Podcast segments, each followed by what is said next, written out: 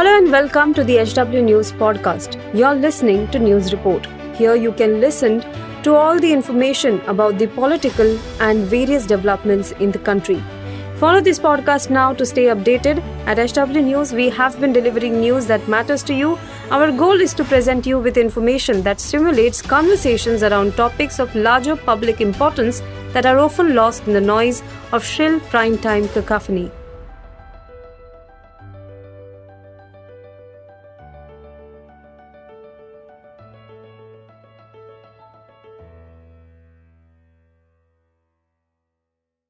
Adani group की अब तीन कंपनियों को नेशनल स्टॉक एक्सचेंज ने short term additional surveillance measures framework में डाल दिया है।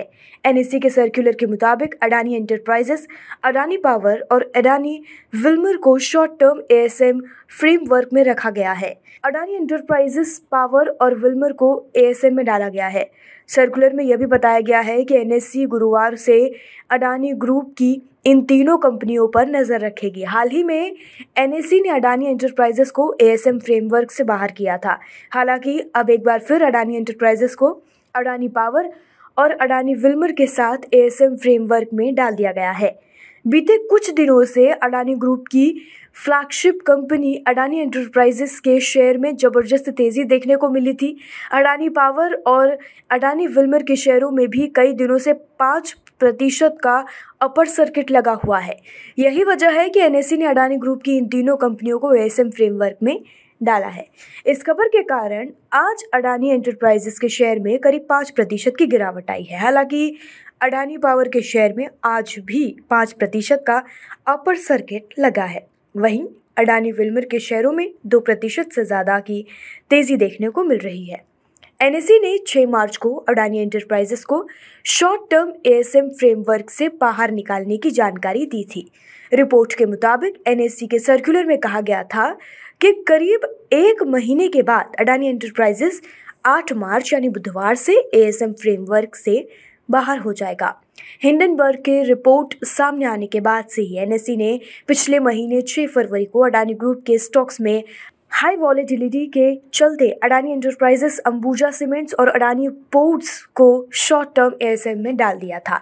हालाँकि एनएससी ने अडानी एंटरप्राइजेस से पहले ही अंबुजा सीमेंट्स और अडानी पोर्ट्स को इस फ्रेमवर्क से बाहर कर दिया था।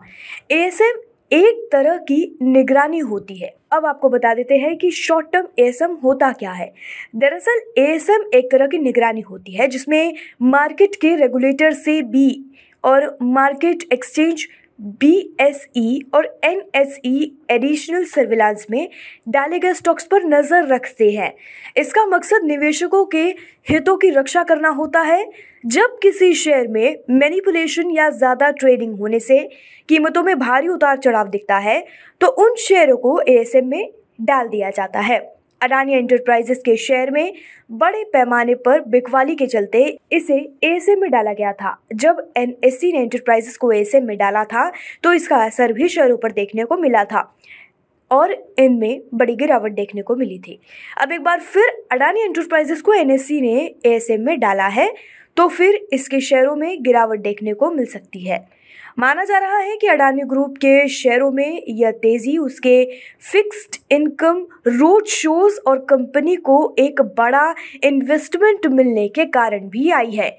दरअसल, अडानी ग्रुप अपने निवेशकों का भरोसा जीतने के लिए इन दिनों दुनिया के कई देशों में रोड शो कर रही है। रिपोर्ट की माने तो अडानी ग्रुप लंदन, दुबई और अमेरिका के कई शहरों में सात मार्च से लेकर पंद्रह मार्च के बीच रोड शो करेगा। ग्रुप को उम्मीद है कि इन रोड शोज़ के ज़रिए वो निवेशकों से मिल पाएँगे और कंपनी में निवेशकों का भरोसा और बढ़ेगा। हाल ही में अडानी ग्रुप ने सिंगापुर और हांगकांग में रोड शो किया था, जो काफ़ी सक्सेसफुल रहा था। इस रोड शो के बाद निवेशकों का भरोसा काफ़ी हद तक बहाल भी हुआ है, जिसके चलते ग्रुप के शेयरों में लगातार तेज़ी भी देखने को मिल रही है।